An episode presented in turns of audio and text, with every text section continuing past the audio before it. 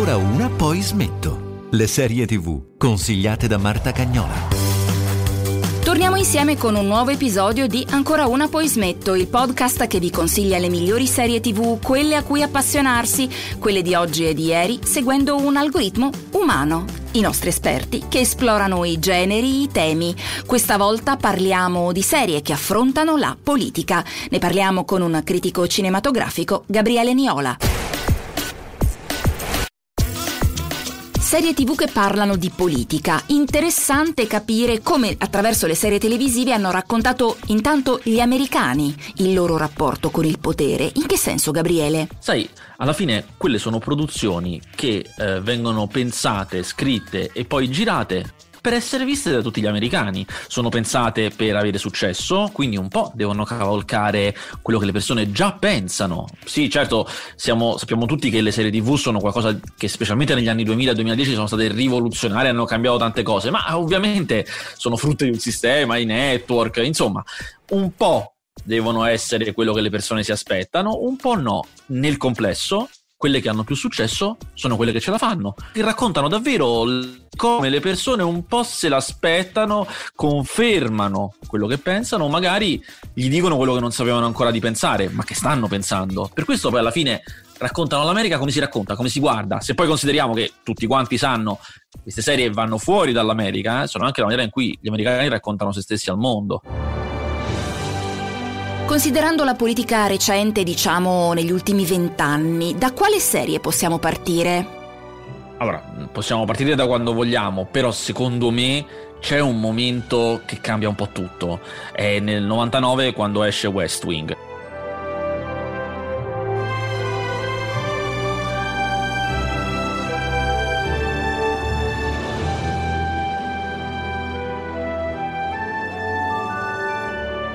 All'epoca non lo poteva sapere nessuno, anzi diciamolo per chi non la conosce perché è un po' vecchia. West Wing è una serie che racconta la vita e il lavoro dello staff del presidente degli Stati Uniti.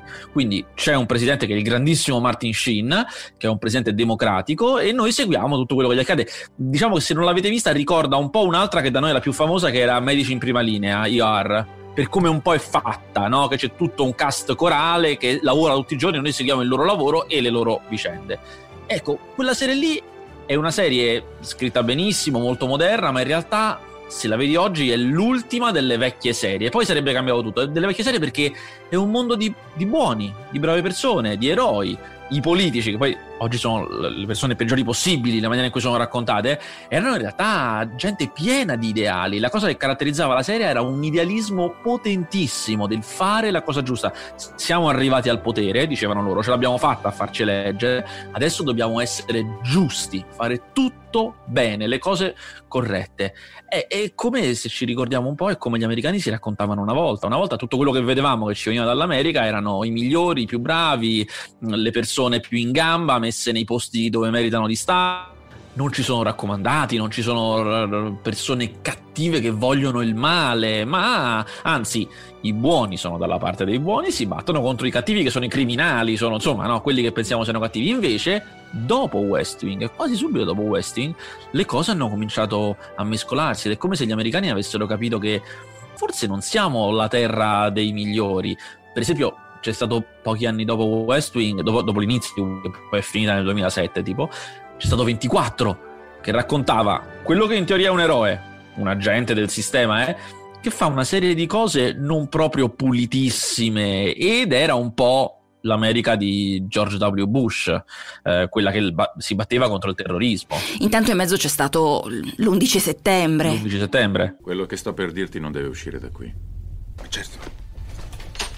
Un elemento all'interno della CIA potrebbe essere coinvolto nell'attentato a Palmer. Cosa? Per le prossime 24 ore voglio che tu segua il caso. Avrai a disposizione ogni divisione della Io sono l'ultima persona al mondo che tu dovresti mettere a capo di questa indagine. Non sono d'accordo. Richard, io ho istruito un caso contro tre agenti e li ho incastrati perché prendevano mazzette. Se ci fosse una cospirazione nella CIA per uccidere Palmer, io sarei l'ultimo a saperlo. Invece devi riuscirci. Perché tu sei l'unica persona di cui io mi fido. Però 24 è anche una serie estremamente innovativa per il modo in cui è stata girata, eh, chi la riscopre o la vede per la prima volta sulle varie piattaforme su cui è disponibile, eh, West Wing invece attualmente è su Prime Video, trova un esperimento interessantissimo che in effetti rimane un unicum. Sì, certo, hanno fatto tante stagioni, era, mm, era, girata in modo che uh, ci fossero 24 episodi in ogni stagione, ogni episodio racconta un'ora, dura un'ora e racconta un'ora, effettivamente, poi non, in realtà non duravano un'ora, però insomma racconta un'ora effettivamente e quindi racconta una giornata, 24 ore, la giornata nella vita di questo agente dove gli capita di tutto. Mentre invece, come ho appena detto, West Wing era molto vecchio stampo, era tradizionale come forma, insomma la riconosciamo come qualcosa di un pochino più vecchio.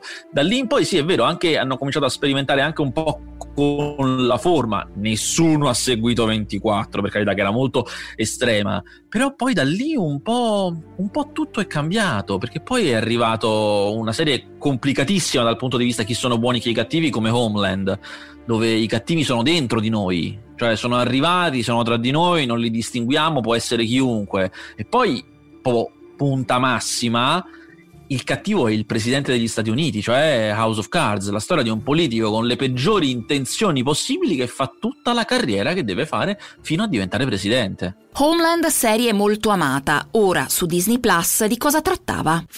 Air and Naval Forces of the United States launched a series of strikes against terrorist facilities. Flight 103 crashed into the town of Lockerbie. Homeland era alla fine il racconto di un militare che torna e nessuno sa se questo militare è diventato una cellula eh, di terrorista oppure no. Sta ancora dalla nostra parte o no? La risposta è molto complicata e racconta da vicinissimo quei meccanismi per i quali forse non siamo i buoni, perché si finisce ad andare dall'altra parte, a guardare dall'altra parte come gli americani sono visti dalle popolazioni medio orientali, da quelli che loro considerano i terroristi, e ci si comincia a domandare, ma siamo davvero quelli che agiscono per il bene? Perché ovviamente ognuno è protagonista della propria storia e se si cambia il punto di vista cambiano anche i buoni e i cattivi.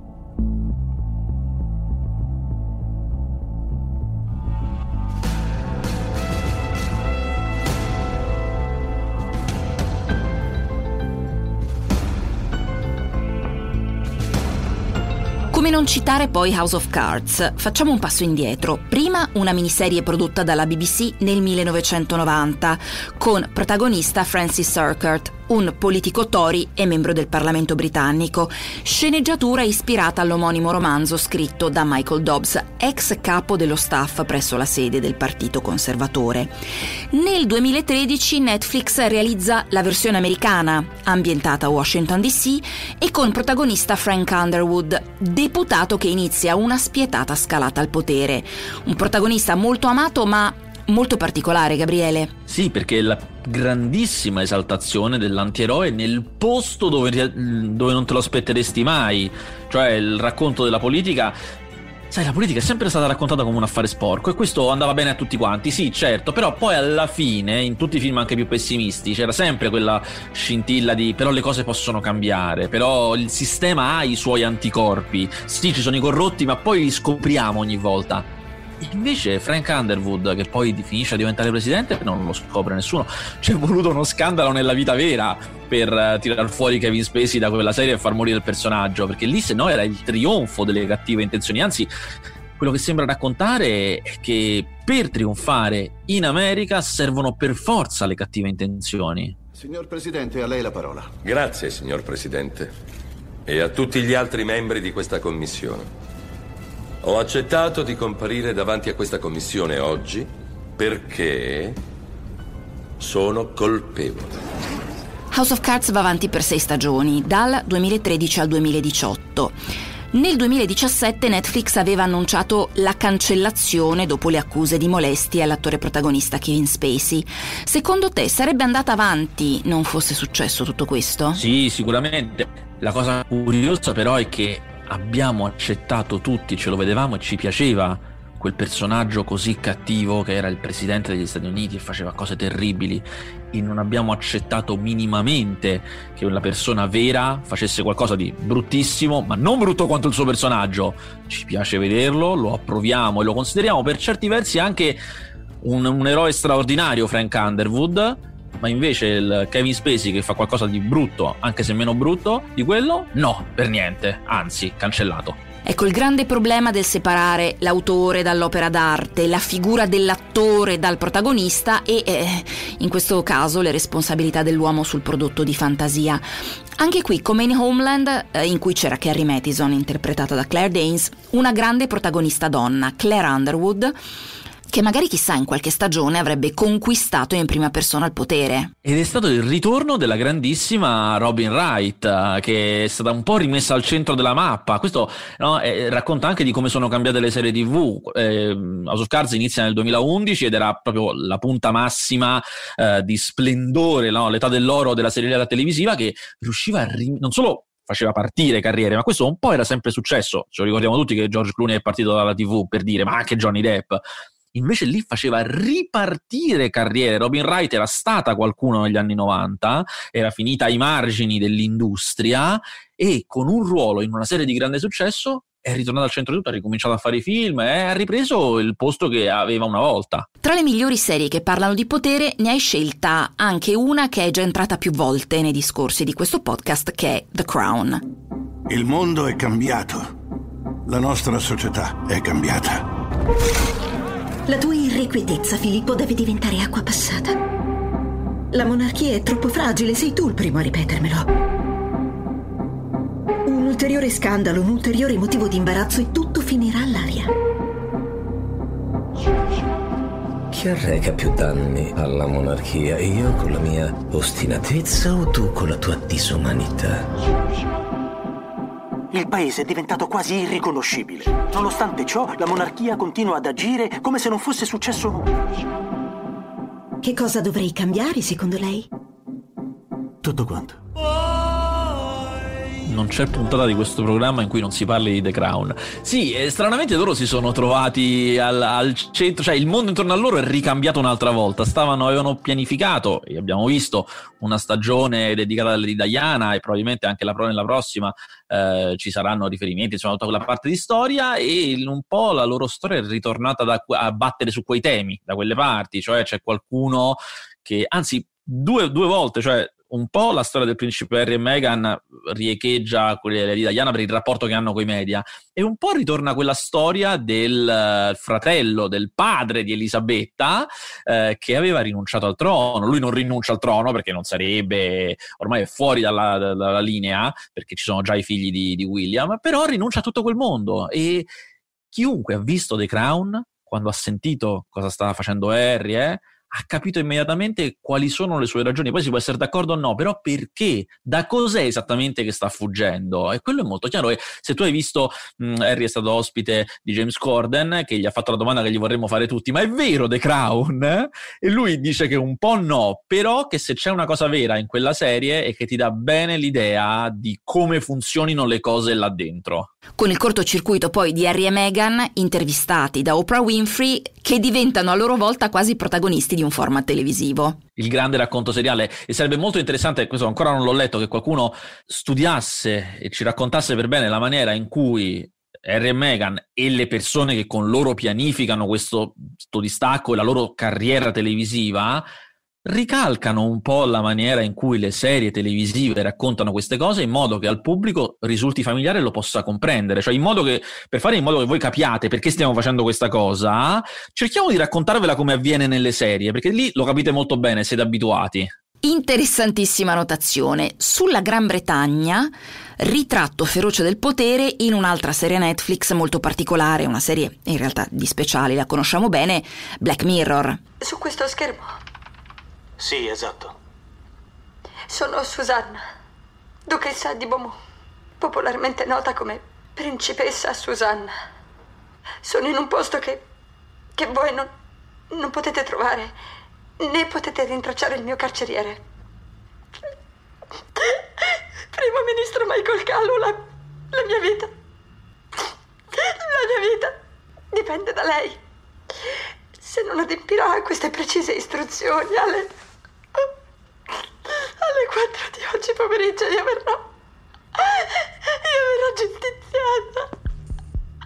Sì, quello secondo me è ancora più complicato perché c'è quello è il potere del, della tecnologia, che alle volte diventa potere politico, ovviamente. C'è la prima epica puntata con il primo ministro eh, a cui viene chiesto di fare sesso con un maiale, che, che è esattamente quello. Eh, però è forse tutti gli altri poteri e come influiscono. Ancora nessuno ad oggi ha raccontato il fatto che le grandi corporazioni tecnologiche hanno un potere di fatto politico molto molto forte, non solo perché parlano con i politici e perché abbiamo visto con, con Trump l'hanno aiutato involontariamente, perché è stato poi lui a sfruttare quei media, comunque l'hanno aiutato a essere eletto e poi gli si sono messi contro alla seconda elezione, cambiando un pochino le sorti ma soprattutto perché chiunque possieda quella mole di denaro ha per forza un potere politico e quando sono due, tre persone a possederlo, cioè così pochi, eh beh sì, decisamente, e nessuno lo racconta ancora. Beh, il momento del ricatto al primo ministro che deve fare sesso col maiale è proprio terrificante.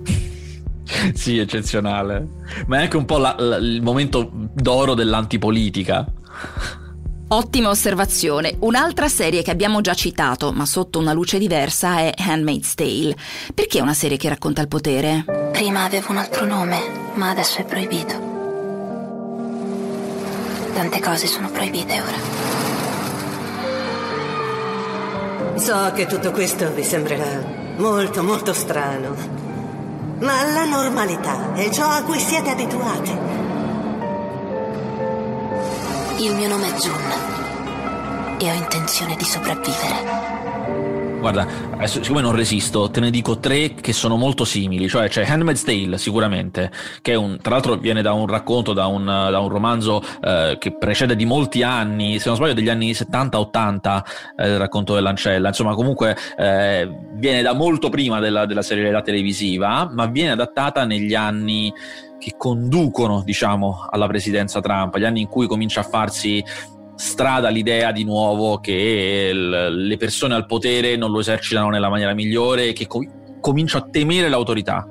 Ed è quello che abbiamo visto negli ultimi anni, cioè il timore delle serie nell'autorità. The Handmaid's Tale è un futuro distopico in cui l'America diventa una det- dittatura religiosa, fondamentalista cristiana, però non chiaramente islamica, ma cristiana, e quindi le donne vengono totalmente marginalizzate, eh, ritornano quasi ad uno statuto medievale praticamente. Eh, ma ci sono altre due serie che fanno la stessa cosa. Una è Il complotto contro l'America, che è retrodatata, racconta degli anni 30 se non sbaglio, e ipotizza, fa fantastoria, ipotizza che sia andato al, po- al potere eh, Lindbergh, quello, l'aviatore che attraversò l'oceano e che aveva espresso effettivamente all'epoca grande simpatia per, per le dittature fasciste e va al potere e l'America diventa una dittatura fascista ed è vis- vista dagli occhi di una famiglia ebrea. E lì c'è di nuovo, io ho paura dell'autorità, ho paura quando arriva la polizia sono problemi per me, eh, se c'è un, una comunicazione del presidente io ho timore che sia contro me e forse devo scappare da questo paese continuamente, l'ossessione di avere paura dell'autorità invece di esserne sicuri.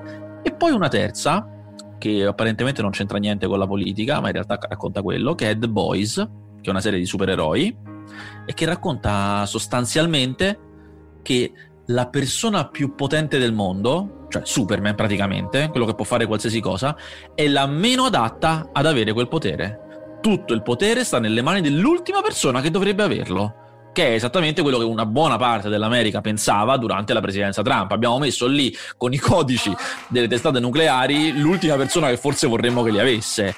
E di nuovo la paura dell'autorità, la paura di chi ha potere come fare a combattere qualcuno che è così più potente di te. I'm living 21st century, doing something mean to it. Do it better than anybody you ever seen. Do it. Screams from the haters,